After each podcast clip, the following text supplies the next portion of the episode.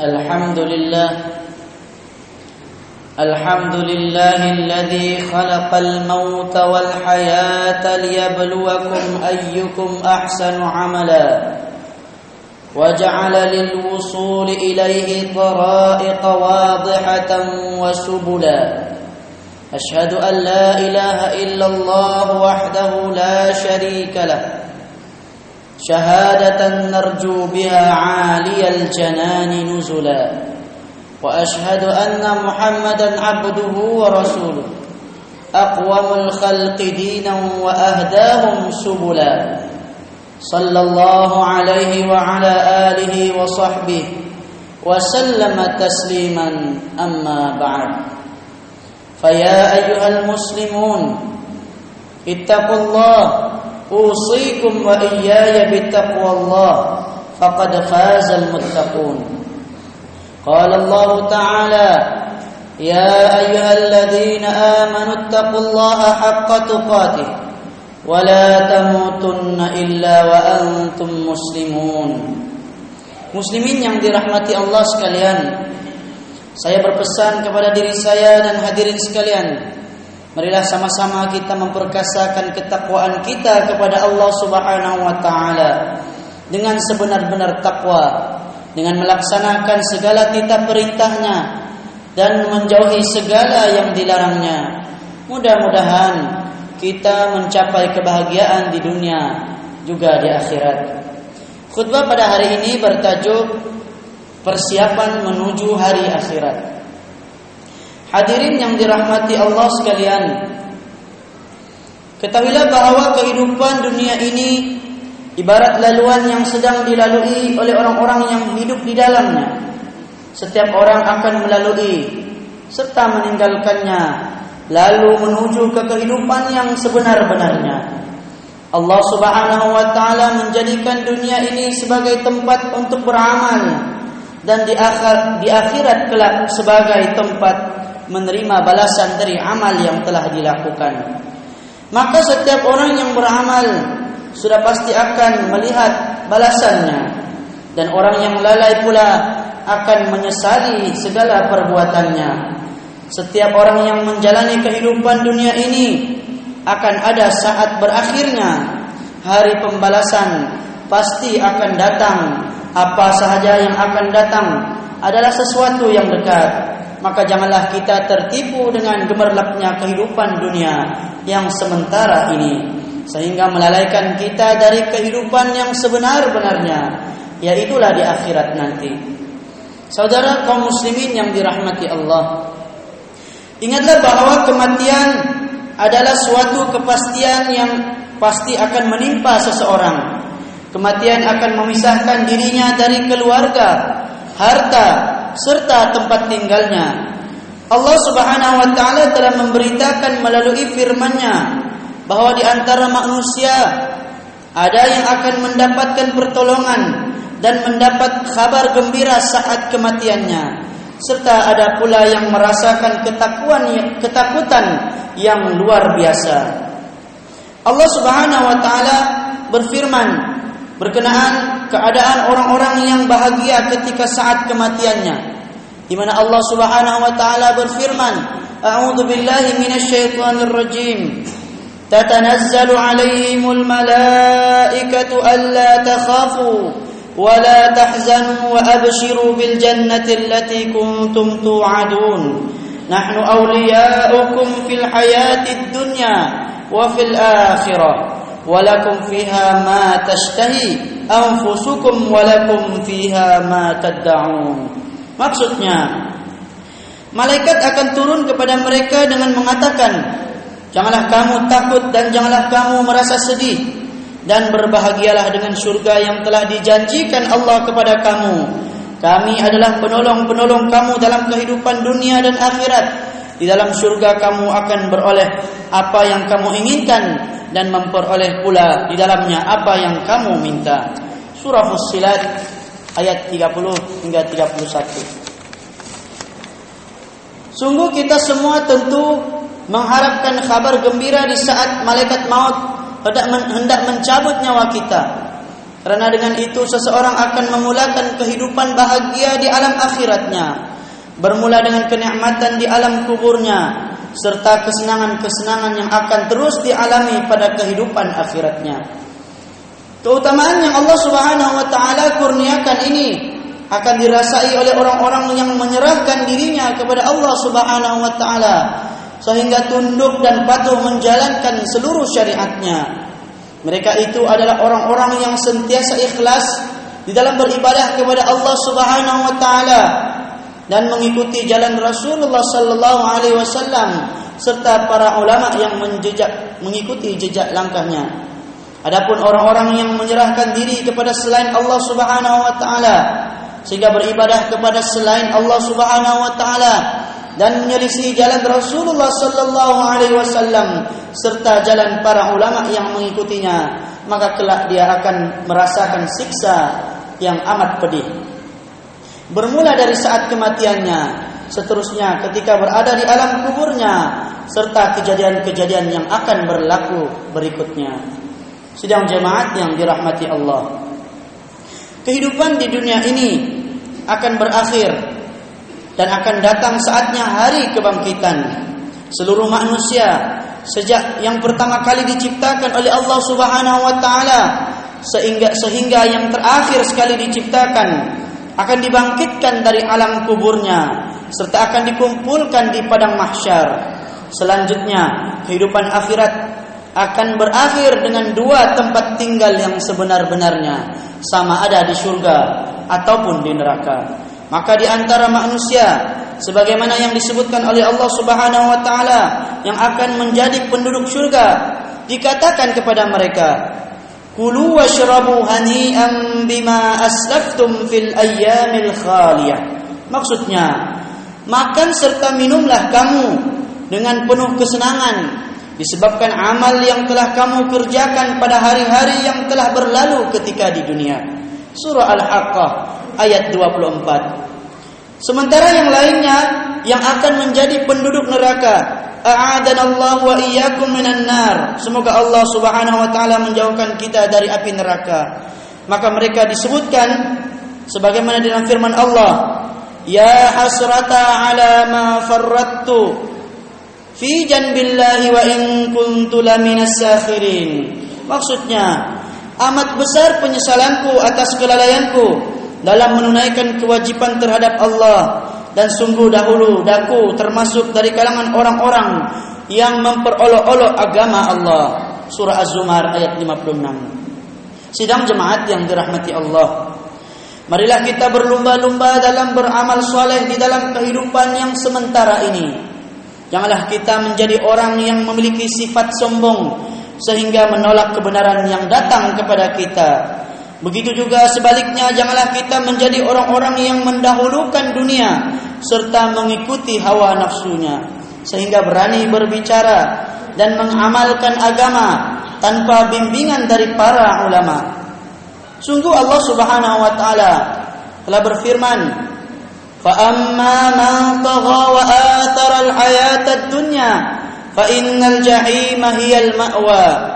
وأما من خاف مقام ربه ونهى النفس عن الهوى فإن الجنة هي المأوى Maksudnya, adapun orang yang melampaui batas dan lebih mengutamakan kehidupan dunia, maka sesungguhnya nerakalah tempat tinggalnya. Dan adapun orang-orang yang takut kepada kebesaran Tuhan mereka serta menahan diri dari keinginan hawa nafsunya, maka sesungguhnya syurgalah tempat tinggal bagi mereka. Surah An-Nazi'at ayat 37 hingga 41. Allah Subhanahu wa taala juga berfirman, "Qad aflaha man zakkaha wa qad khaba man dassaha."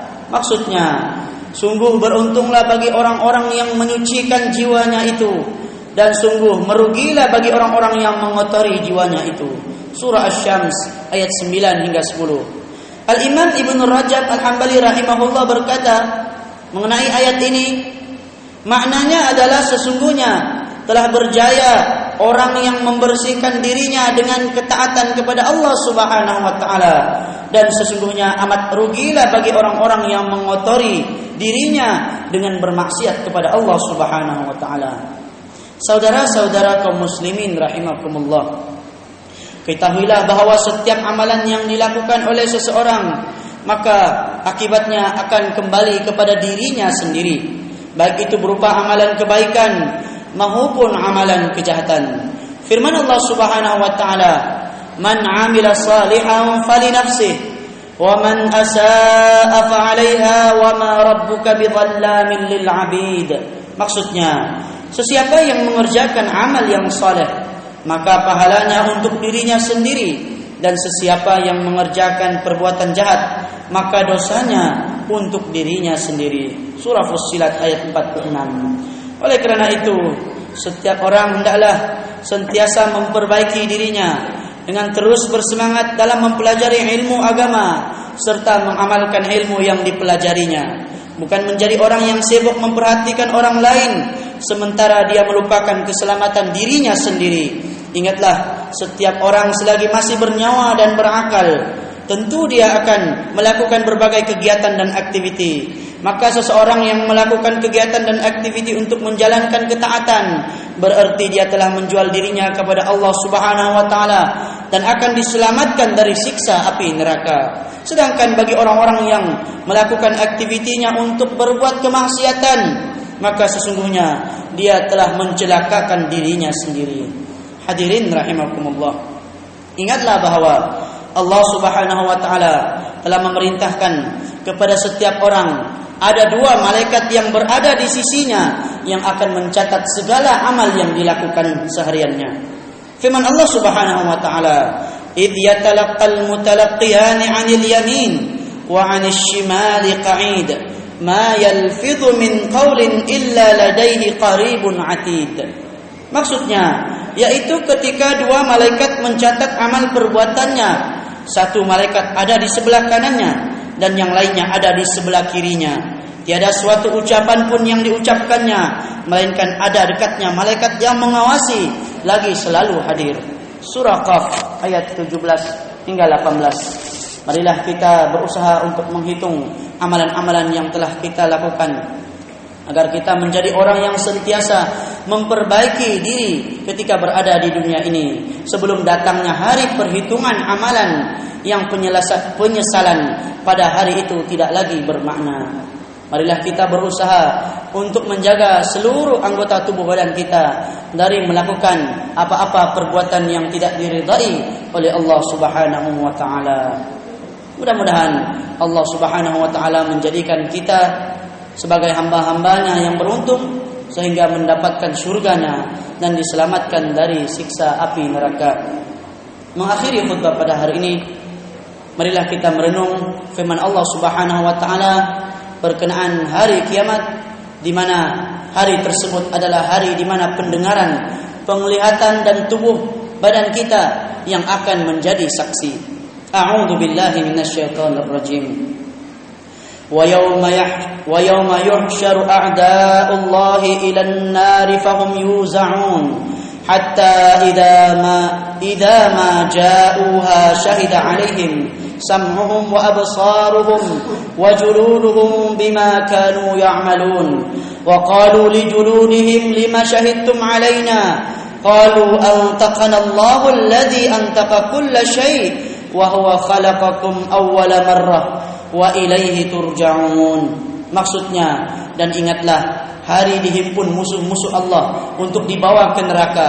Lalu mereka dijaga serta diatur keadaan dan perjalanannya masing-masing sehingga apabila mereka sampai ke neraka maka pendengaran dan penglihatan serta kulit-kulit badan mereka menjadi saksi terhadap mereka mengenai apa yang telah mereka kerjakan dan setelah berlaku yang demikian berkatalah mereka kepada kulit-kulit mereka mengapa kamu menjadi saksi terhadap kami Kulit-kulit badan mereka menjawab, Allah yang berkuasa menjadikan segala sesuatu pandai berkata-kata, yang telah menjadikan kami dapat berkata-kata, dan dialah yang menciptakan kamu pada kali yang pertama, dan hanya kepadanya lah kamu dikembalikan untuk menerima balasan. Surah Fussilat ayat 19 hingga 21. بارك الله لي ولكم في القرآن العظيم ونفعني وإياكم بما فيه من الآيات والذكر الحكيم. أقول قولي هذا وأستغفر الله لي ولكم. فاستغفروه إنه هو الغفور الرحيم.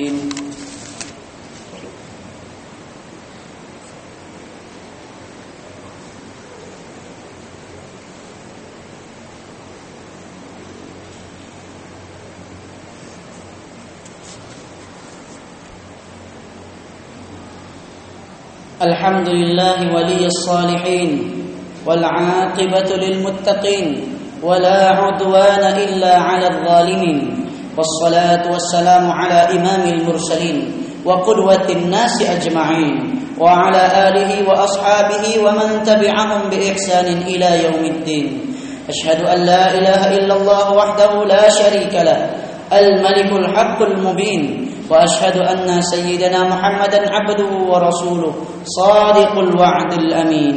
أما بعد فيا عباد الله اتقوا الله وكونوا مع الصادقين وحافظوا على الطاعة وحضور الجمعة والجماعة مع المصلين واعلموا أن الله سبحانه وتعالى أمركم بأمر بدأ فيه بنفسه وثن بملائكة المقربين فقال الله تعالى مخبرا وآمرا بالمؤمنين إن الله وملائكته يصلون على النبي يا أيها الذين آمنوا صلوا عليه وسلموا تسليما اللهم صل على محمد وعلى آل محمد كما صليت على آل إبراهيم وبارك على محمد وعلى آل محمد كما باركت على آل إبراهيم في العالمين إنك حميد مجيد. وارض اللهم عن الأربعة الخلفاء الراشدين ساداتنا أبي بكر وعمر وعثمان وعلي وعن أزواج نبينا المطهرات وعن أهل بيته وقرابته وسائر الصحابة والتابعين ومن تبعهم بإحسان إلى يوم الدين. وارض عنا برحمتك يا أرحم الراحمين. اللهم اغفر للمسلمين والمسلمات والمؤمنين والمؤمنات الأحياء منهم والأموات. اللهم آمنا في أوطاننا وأصلح أئمتنا وولاة أمورنا. واجعل ولايتنا في من خافك واتقاك واتبع رضاك يا رب العالمين. اللهم أنزل الرحمة والسلامة والهداية علينا وعلى فخامة الرئيس الأعلى Tuhan yang terutama yang di Pertuan Negeri Sabah waj'al taqwa zadahu wa ma'alahu Allahumma ja'al baldatana hadhihi aminatan mutmainnatan rakha'an wa sa'ir biladil muslimin 'amatan ya rabbal alamin Allahumma a'iz al-islam wal muslimin fi kulli makanin wa hin wansur man nasara ad-din واخذل من خذل المسلمين وأعلي كلمتك إلى يوم الدين ودمر أعداءك أعداء الدين Ya Allah, Engkaulah Tuhan yang Maha Pemurah dan Maha Penyayang. Kami bersyukur di atas segala nikmat dan rahmat yang Engkau kurniakan. Berilah hidayah dan petunjuk kepada kami dan kepada pemimpin-pemimpin kami.